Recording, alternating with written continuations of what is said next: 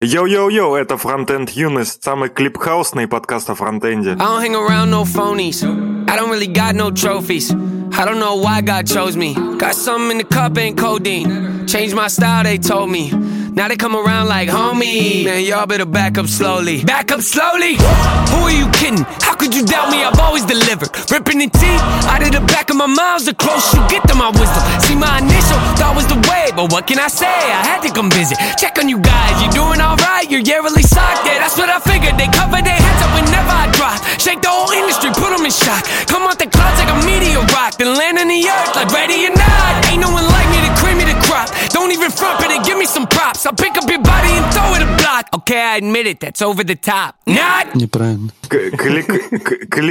Кликхаусный, да.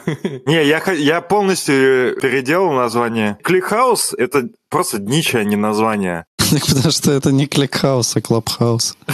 Так вот именно, это Clickhouse какой-то вместе с Club Сэндвичем. Club House про звуки. Назвались бы... Пати Стрит, Пати Бас, Пати Камон Эврибади. Да, охуенное название. Войс... Овер. Нет, один. Войс Хаус или Хаус Войс или... Войс Флэт. Да, чуваки с андроидами, как всегда, в обидках. Чувак, который создал сторис в VS Code, он же этот создал типа клон до Джихаус назвал с собачкой. И из мемасиков. Так что, Алексей, ты можешь до Джихауса зависать. Я видел там Java-разработчиков комнату, они там обсуждали. MPGM, подписывайся на Макс Угар, лыжника, и тебе обеспечены волны хайпа, интересных комнат и обсуждений. Да, вообще там вот можно найти и подписаться на нас, и мы там периодически участвуем во всяких интересных тусовочках, в том числе фронтендерских. Сегодня, кстати, был фронтенд-завтрак в 10 утра, и было вполне себе интересно. А вчера была комната по ПВА, и вот вы там туда не пришли, а я посидел, послушал, и довольно было тоже интересно. Про клей ПВА, что ли?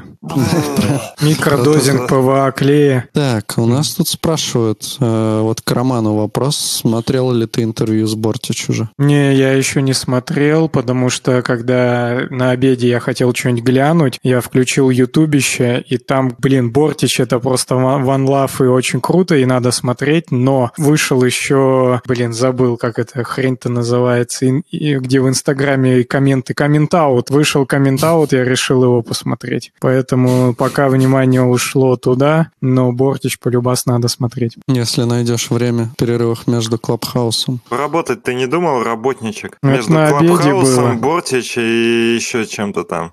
Просто пацаны, они не в сторипоинтах меряют задачи, они как задачи идут, так и это, они в одной компании работают, и у них не в сторипоинтах. Все правильно, вот Александр в контексте, он знает, как все устроено. А то чуваки сегодня рассказывали, что они там трекают свое время, там прям вообще такие заморочки. Чувак, ты либо сделал задачи, либо ты не сделал задачи. Чё ты там трекаешь, это вообще глубоко сбоку. Не, ну было интересно, вот Петр Мязин там рассказал про какую-то тулзу, где ты ставишь, типа, ну в смысле, понятно, что я бы этим пользоваться не стал, но в этом тоже, иногда бывает смысл. Ты ставишь плагин для IDE и для браузера extension, и он тебе трекает время, какое ты, типа, сколько времени ты потратил на каждый коммит, сколько на каждую задачу, там, по бренчам, всякое такое, показывает тебе красивую статистику, и вот там кто-то говорил, что он чисто для себя такую тему включал, чтобы просто потом посмотреть на прикольную статистику, на такой задаче ты сколько работал. И вот это, наверное, довольно интересно, если чисто для себя, но абсолютно не круто, если тебя заставляет работодатель такую штуку, но, с другой стороны, есть же всякие галеры, компании. Да.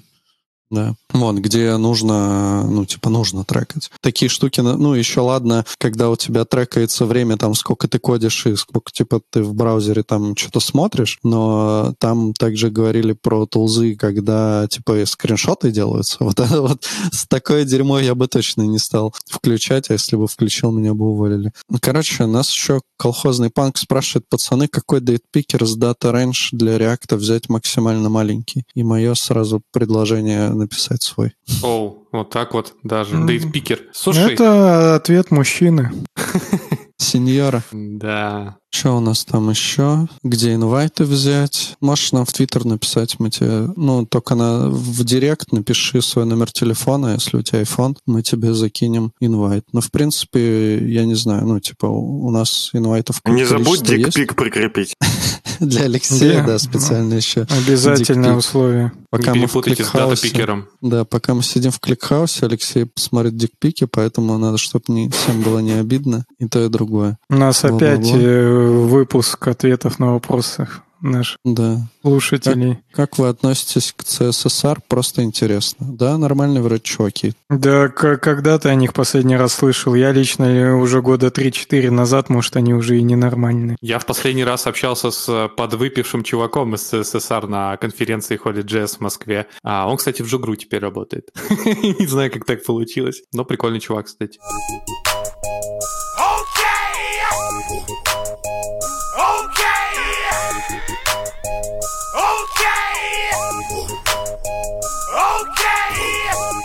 А я, можно 5 минут подкаста потрачу на социальные программы? Конечно. Я, правда, забыл одну из идей. Короче, первое. У нас сейчас бушует коронавирус. И я сходил, привился от коронавируса. И всем советую, полет нормальный. Если мы все привьемся, то никто болеть не будет. Поэтому призываю делать прививки. Ничего опасного там нет. Если вы станете инвалидом, государство вам поможет. Второй пункт. С хорошей ноты закончил, на самом деле. Ты просто прирожденный агитатор, на мой взгляд. Не, ну я типа... А у нас государство помогает инвалидам? Я просто не в курсе. Не, ну вообще там прямо есть законы, написано, которые... Да, закон? Я имею в виду не про инвалидов, а именно законы. Да можно я договорю, а потом ты начнешь типа подъебывать? Есть законы, которые прям защищают людей, которые после вакцины, пошло что-то не так, совсем не так. Ну, то есть не после там вакцинная горячка, а то, что прям вообще на всю жизнь плохо стало, там вот прямо есть защита от этого по закону. И пособие, и тому подобное. Отлично. Поэтому... Но в целом, я так понимаю, что у этой вакцины не выявлено именно каких-то прямо сильных побочек критических, поэтому мне показалось довольно безопасным. Законы у нас охуенно выполняются, так что... Алексей, у нас... А ты был бы рад, если бы у тебя сайд-эффектом вакцины стало то, что ты бы стал трудоголиком? Да, почему нет? Поменьше. Да я, в принципе, трудоголик, просто у меня не тот труд, который вы цените. Можно я сразу скажу, что не все ведущие разделяют мнение Алексея. Я бы, например, скорее пока не рекомендовал прививаться спутником. Но если у вас есть другая... Потому что слишком пока много чего не ясно, слишком сомнительные какие-то отзывы про это все, и я бы подождал как минимум, пока... Слушай, а отзывов не было сомнительных. Они даже в Ланцете подтвердили же, что все в порядке. Единственное, что они немножко... Это не мухлёж, это скорее они немножко там группы корректировали было в процессе, но кажется, что это делалось неумышленно, и это просто все небольшая погрешность, скажем так, которая там возникла. Да что-то слишком много каких-то неумышленных наебалов в этом всем. Саня, она единственная, это группы, и это все, что единственное было известно. Если ты знаешь еще что-то... неаргументированно говоришь. Было много отзывов отрицательных или мутных, а мы с Аней говорим, не было. Понял? 1-1, ёпта. Не, пожалуйста, кто хочет, прививайтесь. Я пока, пожалуй, не стану. Окей, болей. Просто у меня ситуация, что я, в принципе, как оказалось, довольно социальный человек, и, соответственно, из-за того, что в обществе есть большая истерика, я пришел в группу людей, кто-то заболел, кто-то заразился, кто-то кого-то заразил, вся хуйня, и люди, когда группами собираются, это типа опасно. И чтобы, как минимум, со своей стороны закрыть вопрос и никого не заразить, и самому не заразиться, я сделал вакцину. У меня к тебе такой вопрос еще. Ты же знаешь, что штамм не один, и эта вакцина помогает только от одного штамма? Не в курсе. Думал, от всех помогает. Это не 100%, что ты не заболеешь короной. Это 100%, насколько я понимаю, что ты не заболеешь жестко короной. То есть ты можешь заболеть, но у тебя эта болезнь пройдет в легкой форме. И ты также будешь заразным переносчиком и все такое. В чем профит? Профит в том, что у тебя не будет жесткой болезни, и вероятность того, что ты кого-то сможешь заразить, она маленькая. И плюс ты можешь ходить без маски и всем справку бы оказывать. Охуенно. Ладно, давайте дальше. Второе, я записываюсь, сегодня вот общался, и всех опять же призываю записываться в члены комиссий с правом решающего голоса, члены избирательных комиссий. У нас будут выборы в сентябре в Госдуму, и чтобы люди, которых интересует честный исход этих выборов, могли, естественно, как-то на это повлиять и сделать их чуть-чуть честнее, чем они обычно. Вот, записывайтесь в комиссии, и, может быть, мы что-нибудь сможем изменить. Вот, я буду записываться в Невском районе. Есть, сейчас я забыл, Сань, может, ты напомнишь, как называется вот самая известная, по-моему, наблюдатели, да? Наблюдатели Петербурга, по-моему. Да, вот, да, наблюдатели Петербурга, если кому-то интересно, записывайтесь. На самом деле, зачастую не так много приходится работать, а там, между прочим, 14 тысяч платят, я слышал, за последние выборы, поэтому можно и полезное дело сделать, и денег заработать. Не, ну, я тут с тобой согласен, поддерживаю полностью, записывайтесь и просто в наблюдатели, да, в том числе, как минимум вы сможете либо опубликовать какие-то махинации, что, в общем-то, тоже полезно, либо при хорошем раскладе сможете предотвратить какие-то вбросы, махинации и так далее. На самом деле, мне кажется, что зачастую, может быть, присутствия быть достаточно, чтобы махинаций не было. Ну, то есть, когда люди члены комиссии понимают, что есть другие независимые члены комиссии, то они лишний раз подумают, делать им что-то или нет. Вот.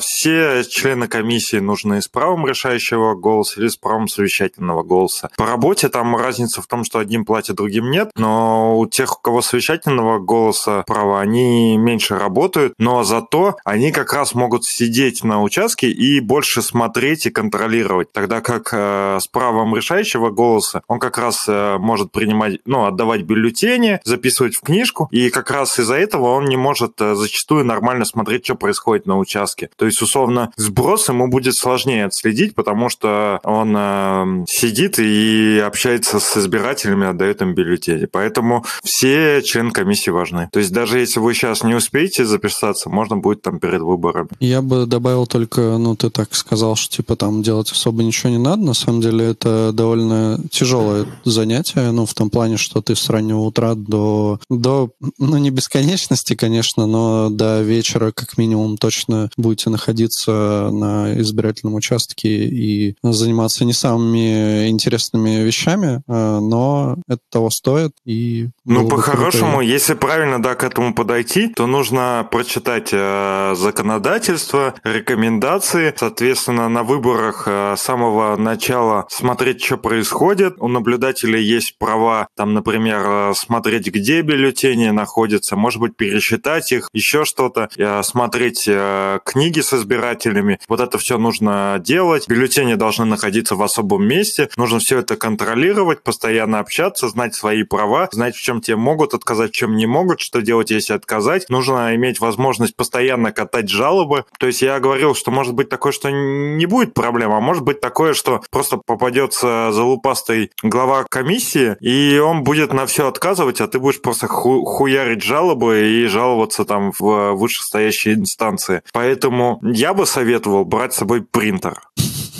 Не, серьезно, бывает, особенно когда у тебя в школе там 5 участков, хорошо бы иметь на группу, адекватных наблюдателей один принтер. И можно будет тогда сразу хуярить это. Потому что, потому что зачастую важно, чтобы было много жалоб, а жалобы, они не пишутся обычно коллективно, и поэтому одну и ту же жалобу можно написать на 5 листах каждому человеку отдельно. И чтобы это не делать так, можно просто распечатать 5 листов, каждый распишется, подаст. Потому что потом, когда на суде возникают проблемы, если жалобу не приняли или жалобу не подали, скажут они, нихуя ж не было, вы даже не жаловались. Поэтому по любой херне нужно подавать жалобы. Потому что в конце, может, просто было 50 жалоб, и это уже вызывает вопрос. И в целом я бы хотел посоветовать, что, если есть возможность, то идти с кем-то, в том плане, что если вы с друзьями пойдете наблюдателями на один и тот же участок или на какие-то соседние, это это будет явно плюс, но если нет, то тоже, в принципе, ничего страшного. Скорее всего, там будут другие или еще люди, тоже наблюдатели или там какие-то местные депутаты муниципальные или еще там кто-нибудь. И плюс еще есть поддержка от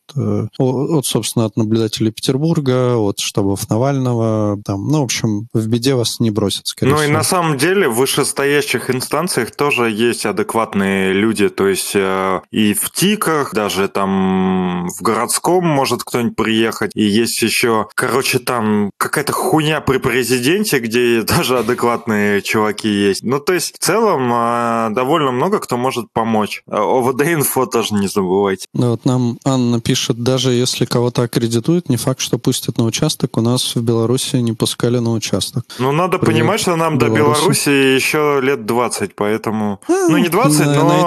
я думаю, что на этих выборах ты увидишь, что мы уже очень близки. Вот. И, в общем-то, у нас тоже, на самом деле, были ситуации, когда не пускали наблюдателей, выгоняли там и так далее, но тут уж как повезет. Ну, тут... Вызывайте полицию. Мне кажется, что по-хорошему надо быть хитрее. Ну, то есть, если человек приходит на первое заседание комиссии, оно не на выборах, начинает сразу всех других членов комиссии ебать за всякие мелочи и по-крупному, и за все подряд, конечно, его не пустят. Поэтому мне кажется, что стоит на самом раннем этапе следить за грубыми нарушениями, но да и вообще, в целом, даже несмотря на то, что, условно, там можно поделить оппозиционеры, не оппозиционеры, кто за власть и так далее, когда ты общаешься с людьми, нужно общаться с ними как с людьми, а не как с продажными чуваками или как там еще их можно обозвать. Халуями. Все-таки, да, халуями. Нормальные люди все просто в такой ситуации. И если ты будешь с ними общаться как с козлами, они с тобой будут тоже общаться как с козлами. Это ничего не получится. Поэтому пока ситуация не вынуждает прямо начать жестко с ними общаться, не надо общаться с ними жестко. То есть не нужно приходить, блядь, с Конституцией и орать, что вот мне права гарантированы, вы, суки, убиваете свободу. Наболело. Ну, зависит от ситуации. Давай, Алексей, дальше погнали. У меня был третий пункт, но я его забыл. Если вспомню, расскажу потом. Свобода политзаключенным. Да, точно. А может, кто-нибудь другой расскажет? Вон Саня у нас из Эстонии, ему безопаснее будет.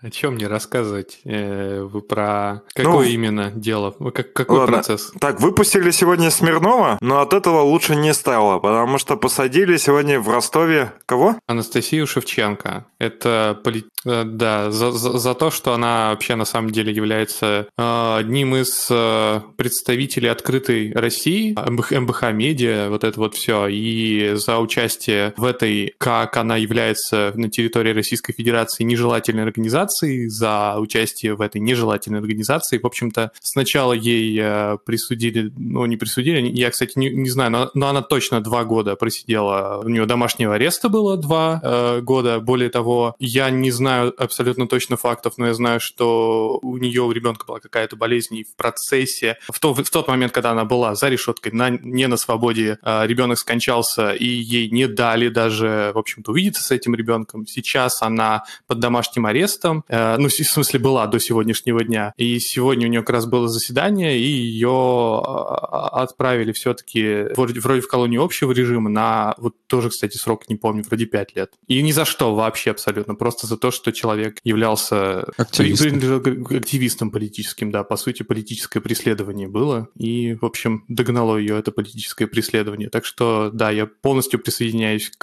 декламирую свободу политзаключенным. Плюс сидит в заключении Алексей Навальный, и как бы вы к нему не относились, но то, что человек сидит за то, чего он не делал, это абсолютно неправильно. И еще много довольно людей сидят под домашним арестом. В общем, мы призываем всех освободить.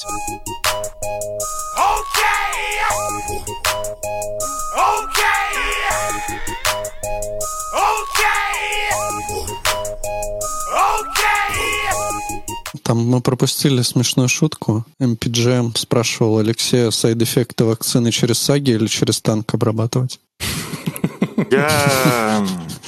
Ну ладно. Я не знаю.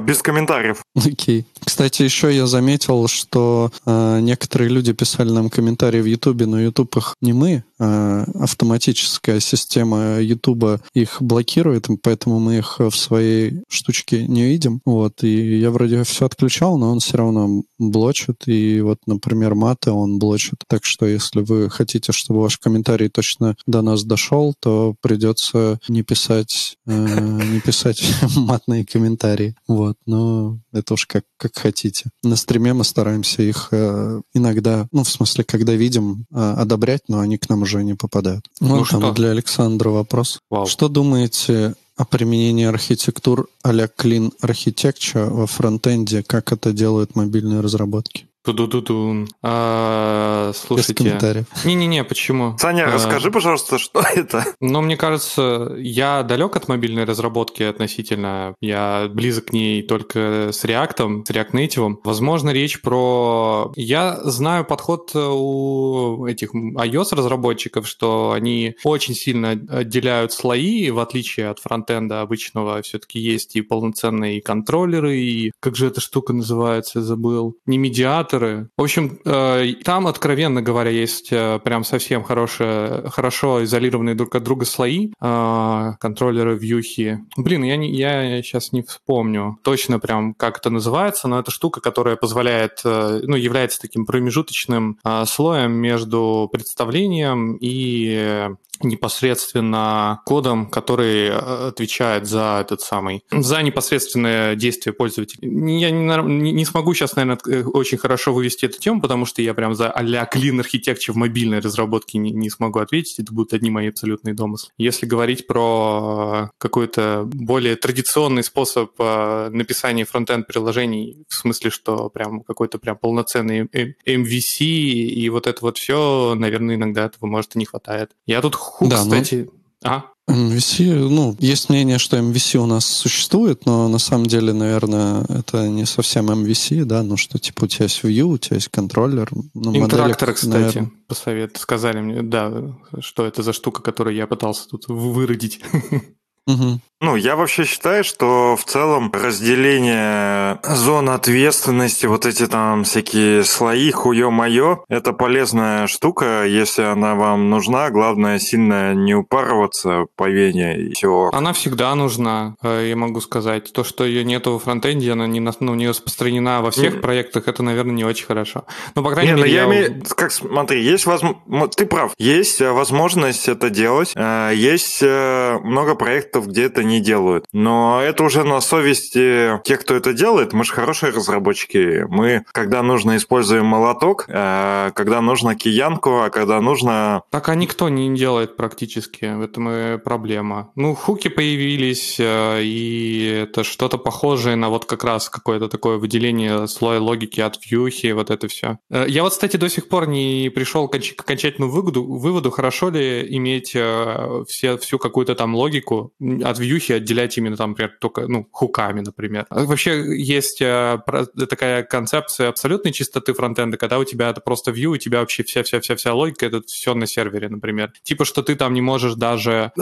Я, по-моему, Мелехов же как-то, по-моему, такую загонял про то, что, типа, если у тебя есть какая-нибудь эта логика, что тебе нужно 3 первых в списке чего-то отображать, а все остальное надо скрывать за плашкой, показать еще. Даже вот эту логику показать еще и сколько отображать до списка, типа, что это все должно быть на сервере, на клиенте вообще ничего не должно быть. Просто вьюха. А есть другой вот подход с разделением, вот, который нам тут сказали, что в мобильном мире так делают. И я вот сегодня даже столкнулся с тем, что вот у меня была банальная такая задача фронтендерская, что типа есть таблица, есть кнопочка с фильтром, и есть логика по тому, как в таблицу эту загружать данные, как там делать пагинацию в этой же таблице, там, данные с пагинацией в таблице, с фильтрами, с сортировками. И вся эта логика, она написана в одном компоненте. И кнопочка фильтра, которая открывает такой сайдбар с этими, ну, с инпутами, где ты можешь пофильтровать, что у тебя будет в таблице отображаться. Делается запрос с этим фильтром. И, ну, это типа как этот инпут для фильтрации. Не знаю, в интернет-магазин зайдете, там попытаетесь, там, не знаю.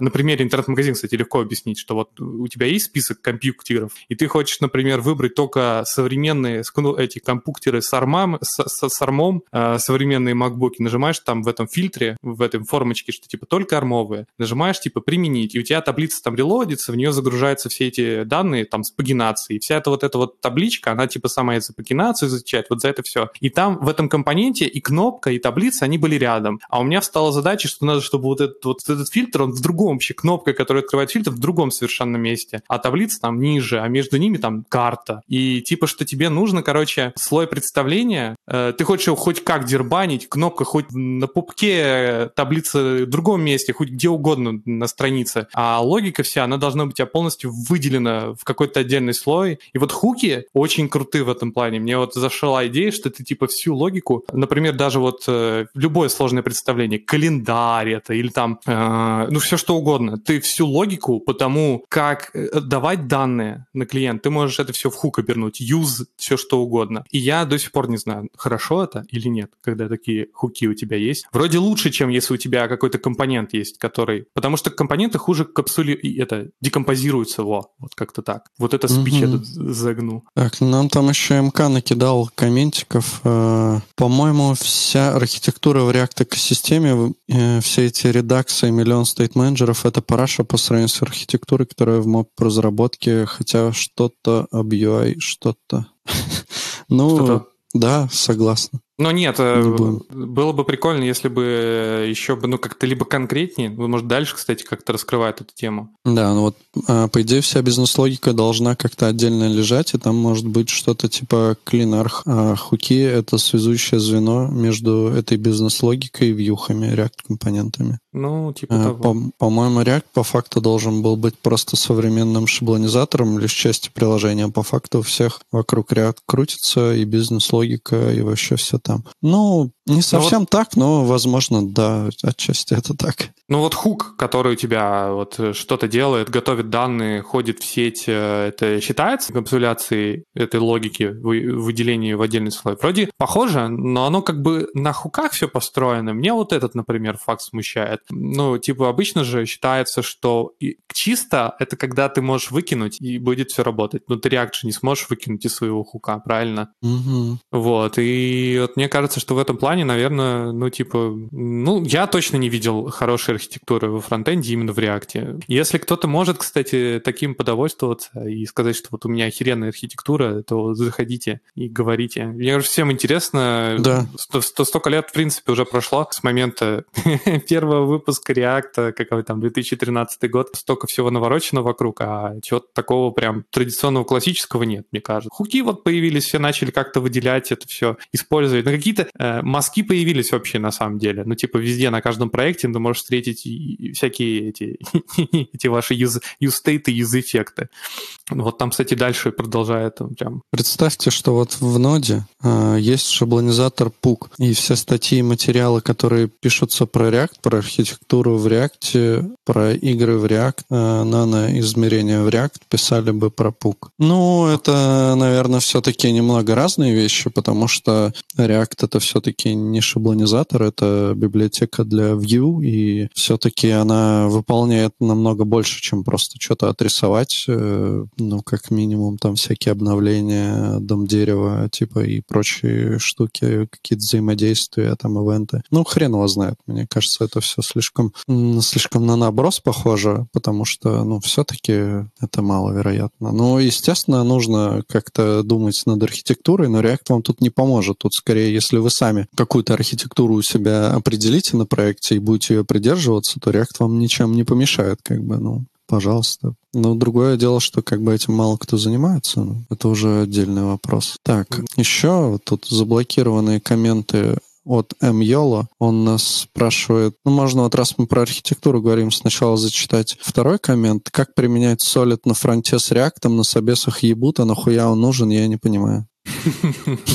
Так, что там в Solid? Наверное, не все можно заиспользовать из Solid в React. Наверное, имеется в виду про как раз хоки, всякое хуе-моё. Хуки. Хоки. Хоки или хуки? Хокки. Ну, в смысле, что не надо пихать логику в компоненты, всякую там Ajax-запросы, хуё-моё. Солид — это же типа понятие из объектно-ориентированного программирования. Как мы знаем, React сейчас весь на функциях, типа, и все такое. Ну, то есть, наверное, можно оттуда использовать какие-то вещи, но это по большей части, наверное, все-таки про ООП и такие всякие штуки. Ну как? В JavaScript, например, нету класса, и поэтому Solid применяет все-таки к JavaScript, ну, в принципе, так, абстрактно. И ты можешь сказать, что... Нет, например... я имею в виду, что структура у тебя... Ну, ты можешь описать же в JavaScript класс, правильно? Ну, понятно, что он компилируется потом, билдится он не в классы, конечно. Ну, это не суть, это детали, работаешь реализации. Ты с ними... Саня, да, у меня к тебе... с ними как с классами. Single responsibility principle тот же самый. Саня из СПБ, у меня к тебе вопрос. Что такое буква D в Solid? Буква D в Solid. Принцип инверсии зависимости. Dependency Inversion Principle. Ой, прям такой уверенный ответ. Не подглядывал, да, нигде? Ну вот опять же, типа, во фронте. Алексей, а что буква L означает? Куда ты пошел? Лесков. Я смотрел уже 2 минуты назад. Лесков Substitution какой-то там. Substitution, да. Короче, ну, мне кажется, просто не все эти вещи применимы, но знать их, мне кажется, не так уж сложно. Кстати, у Андрея, по-моему, Мелехова был подкаст вот DevShacht, да, в смысле, что там выпуск был в подкасте. Ой, мы будем бомбить на Андрея там... и за его двойные стандарты? Ща, погоди. Короче, поищите DevShacht про Solid, и вот Андрей там, на мой взгляд, прям очень хорошо все рассказал, и можно просто пару раз переслушать, и я думаю, что не будет никаких проблем потом пройти собес и забыть это нахер потом. МК нам продолжает вещать. Моему коллеге приходится смотреть конференции мобильной разработки, хотя он пишет фронтенд, а все потому, что в мобильной разработке обсуждают реальную архитектуру, а в фронтенде 1 миллион стейт-менеджеров. Да, ладно, мне пора, санитары пришли, лимит на использование компа в дурке. Ну все, пока, спасибо за вопросы. Ну вообще, мне кажется, что просто мобильное приложение — это все-таки немного другое. Может быть, я ошибаюсь, конечно, и может быть, кто-то со мной поспорит, но мне кажется, что архитектура, которая возможна в мобильном приложении, не всегда возможна в веб-приложении. Да не. Ну, абсолютно фронтенды те же самые, за исключением, наверное, только... А хрен, кстати, знает на самом деле, что это фронтенд, что это. Ну, знаешь, чем отличается? Отличается, понятное дело, упаковкой. В смысле, что приложение все-таки это не вкладка в браузере. И понятно, что и у браузерных технологий есть какие-то дополнительные сверху штуки, типа там всякие сервис-воркеры. Не сервис-воркеры, сервис-воркеры тоже, это считай, как тред просто отдельный, и то нечестный. Ну, типа всякие эти отдельные вкладки, общение там между вкладками через постмессаж, что-нибудь такое, там всякие эти, что у нас там еще есть из интересного, ну, много всякого. А в мобильной разработке упаковка другая, это в смысле, что у тебя это приложение отдельное, не вкладка, то, что у тебя приложение может там фон куда-то уйти в то же время. Это как ПВА, конечно, можно сказать, но ПВА сейчас другая уже немного тема тоже. Вот. Но мне кажется, с точки зрения интерфейсов, этот UX, UI и как можно строить фронтенд и реагировать на события, да все то же самое, мне кажется, абсолютно. Мобильное приложение и фронтенд, и веб, они отличаются вот только реальной формой, а по факту все то же самое же, нет? Ну, по факту да, конечно, но на самом деле вот если взять там тот же роутинг, мне кажется, что он в мобильных приложениях делается совсем не так, как он делается в каком-нибудь React Router, там, допустим. Ну, типа, это же правда странно, что у тебя вьюха отвечает за роуты, и пишешь ты ее так же, как ты пишешь компоненты. Ну, не знаю. Ну, знаешь, вот когда ты на React Native что-нибудь попишешь, как бы понимаешь, что некоторые вещи хорошо ложатся на самом деле. Ну, в смысле, что понятно, что ты не оперируешь в мобильном приложении роутами, ты оперируешь экранами или этими activity, или фрагментами, как части activities, это если про Android говорить. Но в целом-то мы же тоже в компонентный подход ушли и уперлись. Мы, мало кто сейчас занимается тем, что, как-то ты пишешь, понятно, маппинг вот этот вот роутера в React роутере, накладываясь на URL. Но ведь то же самое же и в мобильном тоже приложении. Там, кстати, тоже есть такая тема, как диплинкинг называется. То есть, например, твое приложение, какое-нибудь другое приложение может открыть в каком-то конкретном view. Типа, например, открываешь приложение такси, ты можешь, например, его открыть по специальной ссылке сразу же в activity, во вьюхе, которая тебе сразу же откроет вызов такси с одной точки в другую. Ты реально можешь такой построить URL до в приложении. То есть приложение тоже может уметь activity открывать по роутеру. Ну, короче, Короче, мне кажется, что мобильный мир и фронтенд мир с точки зрения не упаковки, не веб, в смысле не рассматривая прям конкретные технологии, по архитектуре можно также построить. Но на самом-то деле... Да, блин, вот мы вчера или позавчера, я уже потерялся во времени, позавчера уже, получается, в Clubhouse, который мы уже упоминали до этого, мы обсуждали фронтенд-разработку. Залетал Алекс Канунников и по классике начал рассказывать, разворачивать маркетинговую кампанию про Ember.js. Кстати, замечу, что Игорю Камышеву что-то это очень сильно не понравилось, он что-то там на него довольно агрессивно огрызался в какой-то момент, Алексей, видимо, на Алекса, видимо, уже устав от рекламы. Но это была не реклама, это правда. Эмбер наш и все. Но не для всех. И вот в Эмбере же тоже все так построено. Там есть контроллеры, модели, все-все-все то же самое. И работает это. Ну, понятно, что это не популярная технология по абсолютно большому количеству факторов. Но смысл в том, что все так же можно построить. Да, но это уже фреймворк. Ну, то есть Ember — это полноценный фреймворк. React — это не фреймворк. Он тебе как бы не выстраивает твою архитектуру. Да. Ну, это как типа все взяли колеса и на них поехали, но остров никто... Ну, все строят, но быстро, как получится. Угу. И вообще, мне кажется, что в мобильной разработке там уже про архитектуру... Кстати, странно, не знаю, мне кажется, что там очень много обсуждают про тоже какие-то технические детали и фреймворки, и все то же самое. Мне кажется, там архитектура — это какой-то такой уже второй уровень. Ну, типа что? Типа там все знают, как это все строится, оно более-менее плюс-минус одинаковое у всех. Ну, так. Вот. Ну, вот, например, я знаю, что я следил как-то параллельно в некоторых компаниях за тем, как происходит мобильная разработка, и видел, как, например, Android-разработчики... приходят и забирают архитектуру из какой-то другой компании. Например, там Рипс какой-то вот уберский есть. И есть еще какой-то... Это все вокруг контейнеров тоже построено. Очень, очень в мобильном мире сейчас тоже, по-моему, активно разные подходы с контейнеризацией, но не той контейнеризацией, которую вы подумали, а именно вот про зависимости. Там тоже есть разные подходы. И там тоже, мне кажется, обсуждение архитектуры, оно примерно на том же уровне, как, не знаю, она сейчас там в Несте, наверное, идет примерно. Так что до фронтенда тоже, наверное, это доходит и дойдет, вот. Но просто реально же фронтенды разные. Кто-то хочет простенькое приложение написать, ему не нужны все вот эти штуки. Так же, как и на Node, в принципе, не всегда мне Nest нужен. Хуя мне нужен Nest, если у меня там приложение с 3 роутами. Угу. Вот довольно интересный вопрос, как мне кажется. Мьёла нас спросил, пинать хуи в банке за 300к или делать мир лучше за 100? Делать мир хорошо за 200. Можно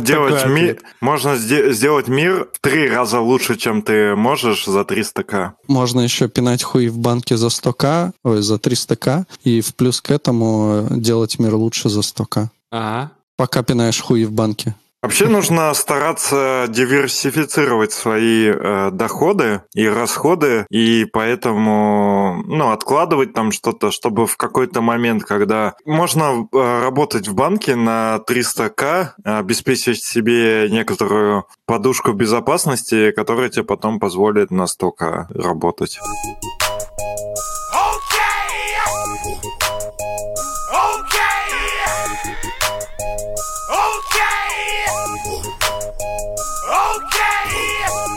Я тут по делу зато статью хоть почитал, могу вам рассказать интересную. Сейчас, секунду. Давай дочитаем быренько комменты и будем статью. Что думаете про Тимура Шамсидинова? Клевый чувак. Я у него смотрел из последнего в январе видюшку про State of Node.js в 2021 году. Прям довольно хорошие вещи говорит. Если бы я был трушным бэкэндером, а не этим вашим фронтендером, то я бы прям что-нибудь поупарывался бы в ноде и посмотрел бы на какие-нибудь... Ну, из того, что он там перечислил, про worker threads и прочее, я бы позалипал. Но, к сожалению, GSX не ждет. Давай, Роман. Да давно ничего не попадалось хорошего, и это то же самое. Тоже ничего хорошего, но я ознакомился, и можно хотя бы подискутировать. В общем, на Хабре вышла статья у РУВДС, видимо, это перевод. Сложно тут на Хабре, как всегда, определять, где перевод, где нет. Про то, что в Netflix своя определенная корпоративная культура к найму, и они хотят нанимать все время рок-звезд и считают, что что это прям крутая история. Если вкратце, то они пришли к тому, что они набирают людей двух видов, типа обычных каких-то чувачков, грубо говоря, некий там середнячок просто, который работает, и нанимают рок-звезд. И стараются, чтобы эта пропорция была плюс-минус там 80 к 20, что 20 — это всякие лошары, обычные середнячки, обычные разрабы, а 80% — это рок-звезды, классные творческие чуваки. Одни просто работают и выполняют некие рутинные задачи, а творческие чуваки прям кайфуют и предлагают много нового. И это им позволяет как раз-таки сделать ряд послаблений, каких-то упрощений в своей организационной структуре, в том плане, что рок-звезд они считают, контролить вообще не надо.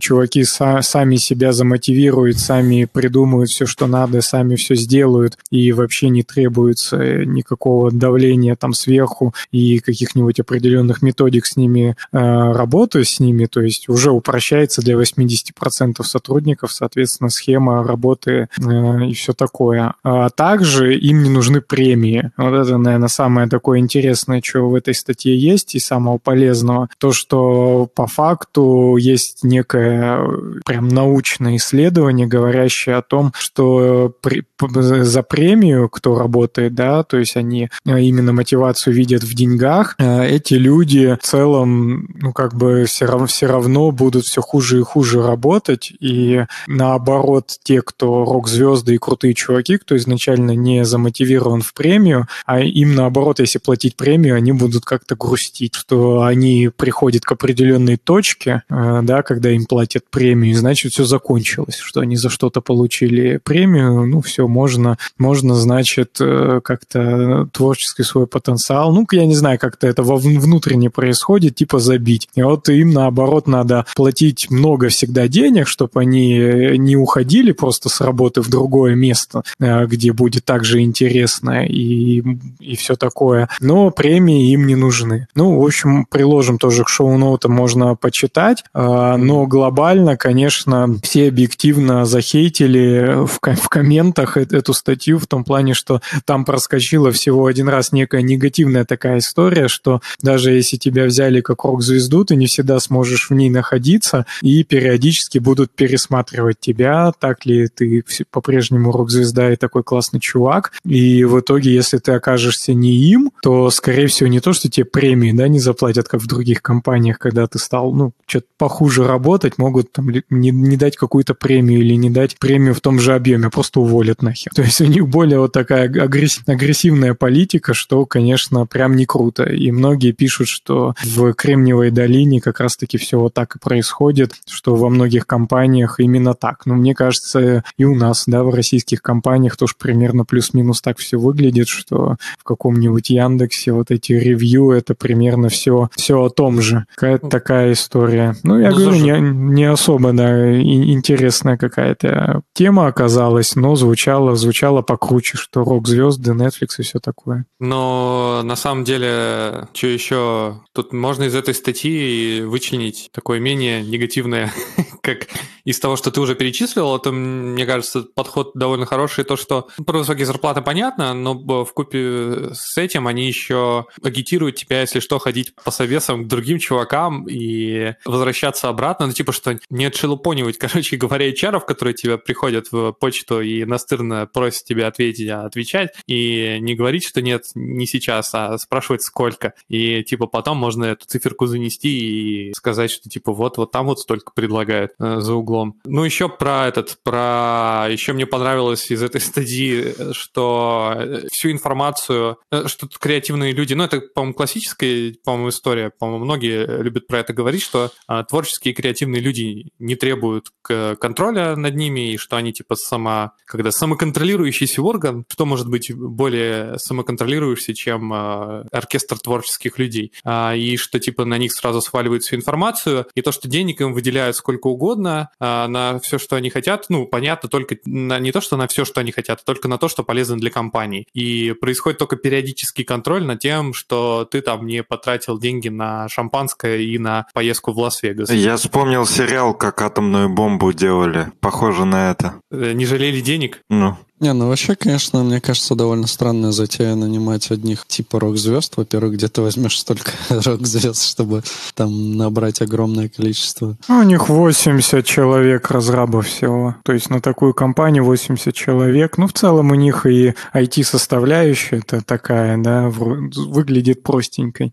Не, мне кажется, норм нанять рок-звезд, если вы хотите, например, компанией создать новый там типизацию языка. Вот TypeScript бы хотели бы создать. Там же рок-звезда и делал этот TypeScript. Ну, это чувак, который написал C-Sharp, хуё-моё и TypeScript. Ну, он в Microsoft ты имеешь все-таки. Ну да, но он же типа рок-звезда. Ну, блин, в Microsoft там все-таки довольно большой штат. То есть я думаю, что у них, скорее всего, не концепция только рок-звезды. Ну, в смысле... Ну, я имею в виду, да, концепция только рок-звезды плохая, но я имею в виду, что команда может быть рок-звезд, если вы хотите реально какой-то интеллектуальный прорывной проект создать, типа там новый какой-то фреймворк или что-то такое прямо очень крутое, что требует мозговой деятельности, нестандартного мышления и тому подобное. А мне почему-то кажется, что в продуктовых компаниях такие люди не нужны особо. Вот такое не популярно. Надо вообще разделять, кто такой рок-звезда и кто такой просто пиздатый программист. Саня, ты путаешь, можно я отвечу? Все зависит от продукта. То есть, если вы, например,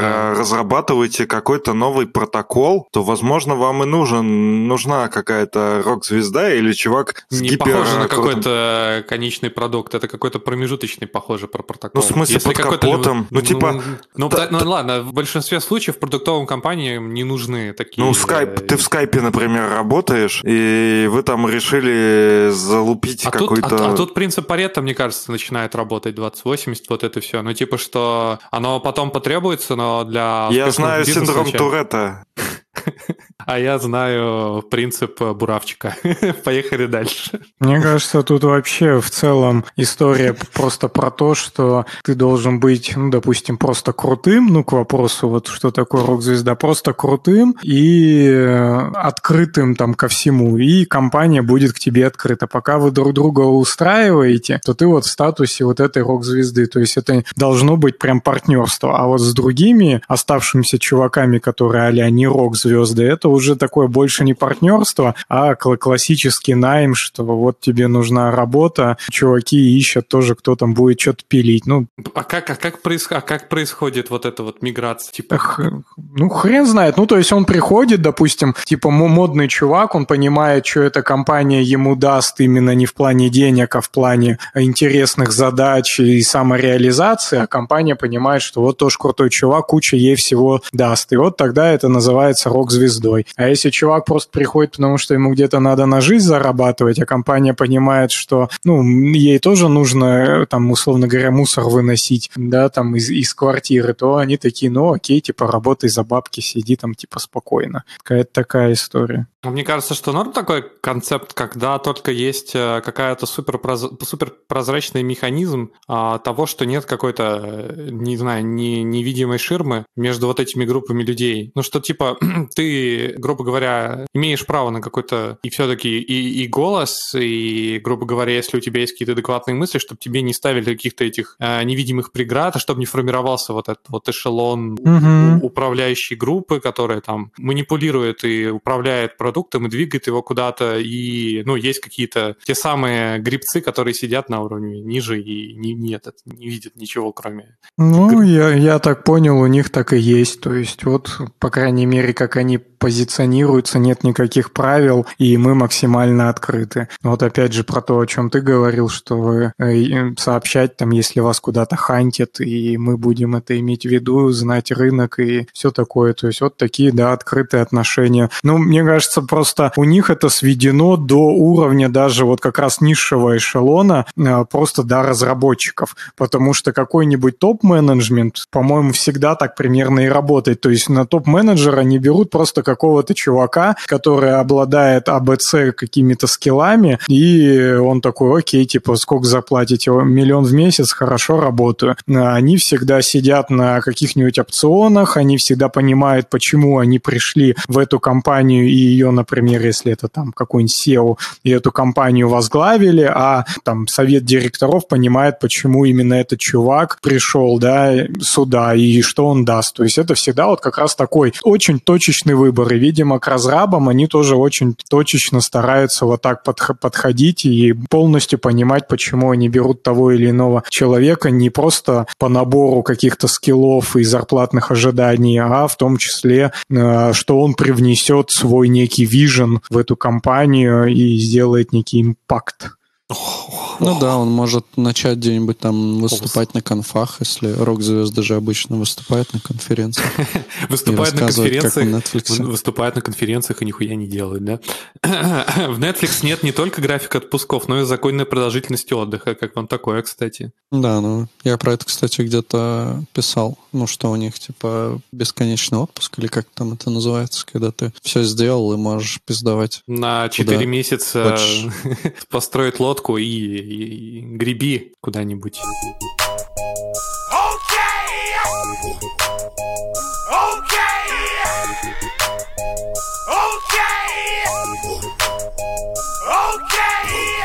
Там, кстати, вот, Роман, нам вкидывали про TypeScript, про то, что там кто-то говорит, что TypeScript не нужен. Вот, и у тебя была история, можешь поделиться с нами. Да, история не особо, откровенно говоря, интересная. Ты, наверное, про сегодняшнюю. Ну да, боль. Просто когда ты долго пишешь на TypeScript, тебе вдруг неожиданно нужно написать что-нибудь на JavaScript, то это правда как нагишом пойти мусор вынести. Я сегодня много про мусор говорю, потому что ты чувствуешь себя максимально некомфортно, незащищенно, и даже ты понимаешь, что ты, собственно, делаешь, естественно, но в TypeScript за тобой всегда кто-то приглядывает, и если что, тебе подсказывает, вот смотри, чувачок, и классно тебе, а тут нет. Я писал, да, я конфигурировал роллап и хотел там поднаписать один небольшой скриптик такой, чтобы подинамичнее не хардкодить там какие-то значения, а подинамичнее их вытаскивать. Понаписал небольшую функцию, у меня ничего не работало, я не мог вообще понять, почему. Из логов прям вообще ничего не ясно, но оказалось, что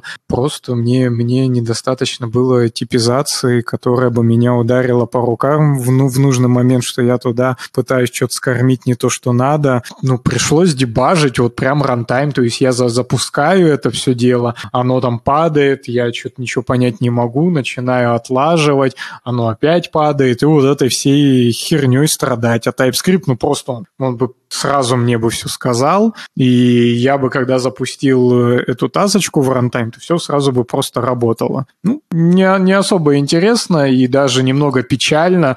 Это, знаете, я вот смотрю сейчас там сериал, пересматриваю «Ходячие мертвецы», мыльную оперу там про зомби-апокалипсис, и когда они там несколько сезонов по 16 серий бегали по лесам, убивали этих ходячих, вообще какой только ад с ними не происходил, и они попали в место, где защищено все, есть вода, есть электричество, есть, собственно, красиво, ну, вообще, где жить и какой-то социальной жизнью даже заниматься, типа ходить в школу. Они чувствовали себя некомфортно. Во-первых, они привыкли вот к этой истории, но я больше про то, что они понимали, что сейчас они привыкнут и расслабятся, и потом, когда выйдут за стены опять в этот дикий мир, то там им пиздец, типа, потому что они находились вот в этом состоянии сфокусированном, а теперь снова на расслабоне, и опять будут такие зажиревшие холеные. И вот мы с TypeScript становимся такими зажиревшими холеными и забываем, что вообще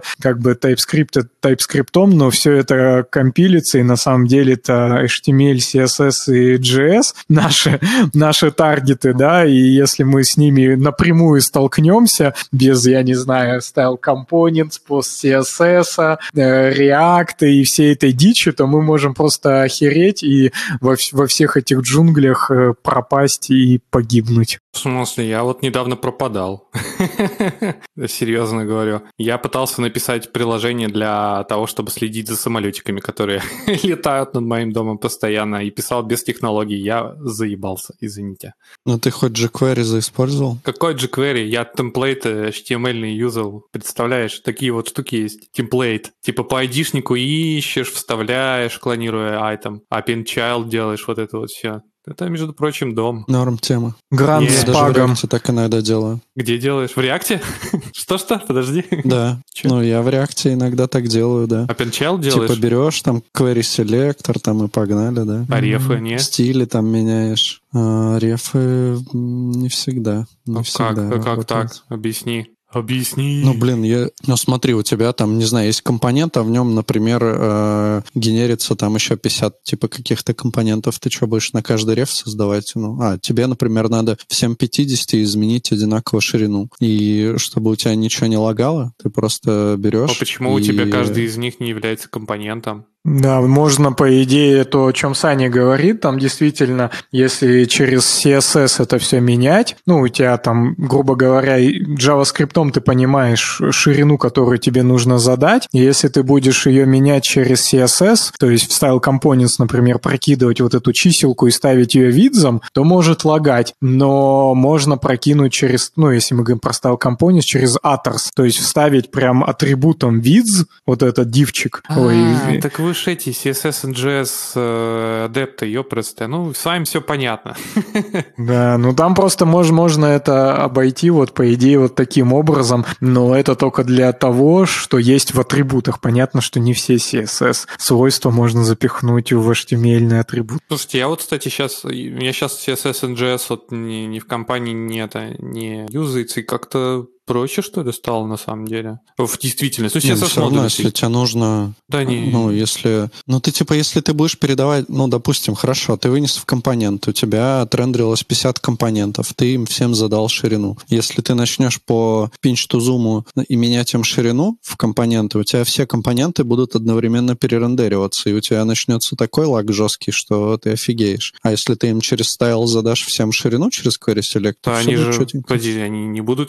Погоди, у тебя же все равно как бы стайлбокс-то у них изменится, ну, в смысле, перерендер-то фактически произойдет. Ну, не в смысле перерендер, в смысле не реакт. Перерендер даже компонента произойдет. Нет, не, если нет, ты им пропсом прокинешь ширину. Ну, подожди, а если ты им добавишь... У тебя на каждый пиксель изменения будут перерендериваться все компоненты. Подожди, перерендер — это в смысле добавляться будет класснейм, а в твоем случае стайл добавляет. Неважно, ну, я имею в виду, что ты говоришь, типа, а что ты не вынес это просто в компонент, и вот если ты вынесешь компонент, и будет компонент у тебя принимать, например, ширину, а потом прокидывать ее там куда-то, он тебе все равно будет через React перерендериваться на каждый чих, просто потому что у него пропс изменился. Что-то не в порядке, мне кажется, с лейаутом в моем случае, мне кажется. Так React работает. Да нет, я не про React говорю, я не про React, я про то, как устроено приложение в целом, архитектурно верхний уровень. Ну, я просто... Это отдельный вариант, это как бы не... Ну, естественно, мы не везде подряд так делаем, это просто чисто вот, ну, компонент такой, типа... Просто это выглядит как, знаешь, мы типа, ну, это вот у меня тут вот 50 этих компонентов, если им каждый, типа, происходит перерендеринг, а что-то в целом лейаут... Ну, там, типа,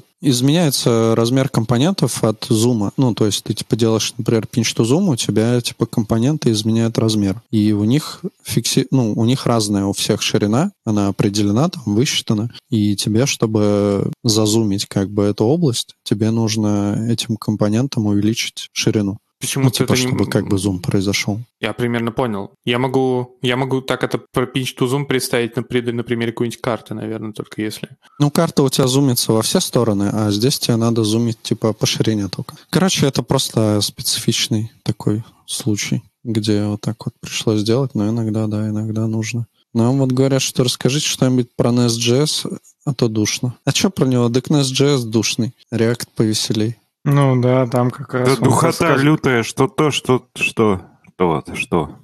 Не, React повеселее, потому что там, да, костыль на костыле, а в Несте, ну, как-то все скучненько, там настолько все понятно, что даже и нечего мутить. Да нихера там непонятно, попробуйте там с этими вашими, не знаю, вы хоть что угодно, там, шаг влево, шаг вправо, веб-сокет подключай, и будешь сидеть там, мозги ебать тебе, да, фреймворк, и ты будешь мозги ему ебать.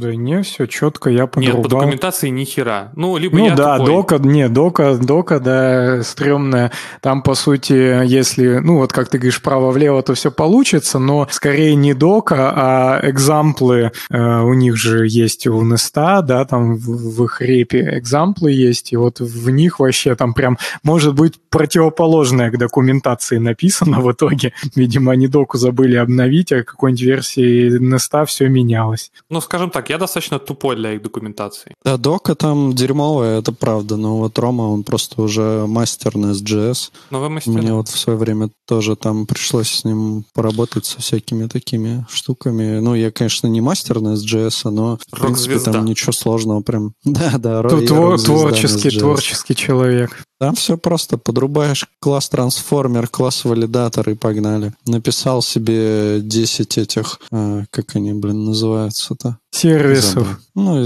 написал 100 сервисов, написал еще 10 декораторов, написал там кучу всякого дерьма, и все работает. Кстати, забавная тема там есть, когда ты импортишь. Короче, ты можешь неправильно что-нибудь заимпортить. Ты типа а-ля заимпортил модуль, потом заимпортил сервис, и у тебя все валится с неизвестными ошибками. Да, и это уже оказалось, что... убрали. Да, убрали. Ну да, там прям сейчас он хорошо логирует, но вот как раз вот этот кейс. Раньше, да, можно было попасть очень легко в ебанину, когда ты вместо сервиса, например, провайдишь какой-нибудь модуль, ну что-то такое, то есть, ну они все называются одинаковые, у них постфиксы разные, что-то сервис, что-то модуль, и вместо модуля ты в импорт пишешь сервис, соответственно, тебе ничего там в контейнер не попадает, он валится и не пойми что. Сейчас уже нормально, он прям пишет, что наверное, чувак, ты туда засунул не модуль, и ты такой идешь и начинаешь высматривать вот эти постфиксы, и такой, ну да, в натуре. Ну вы вообще... Ну чё? А кто подкаст сводит? Так ты. Наверное. Я? Отстой. Ну ладно, чё. Тогда пора заканчивать. Надо было в Клабхаусе проводить, не надо сводить. Да, но я думаю, что мы проведем. Правда, Алексею придется либо купить iPhone, либо пропустить выпуск. Либо украсть. Да. Но Алексей, мы в Клабхаусе 100%. А вы разве не можете...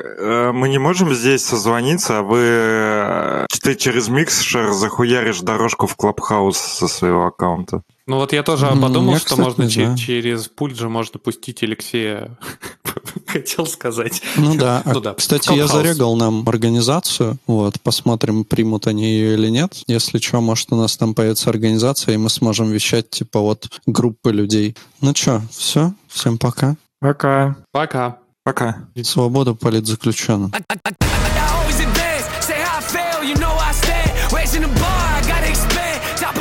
I'm setting up camp, pounding my stakes, I put on my tent. Shoot for the stars, they fall in my hand. Stick to my guns, I don't even flinch. Can push all you want, ain't moving an inch. I rarely miss, you know I'm relentless. Ain't got a choice, no way to prevent it. Just who I am.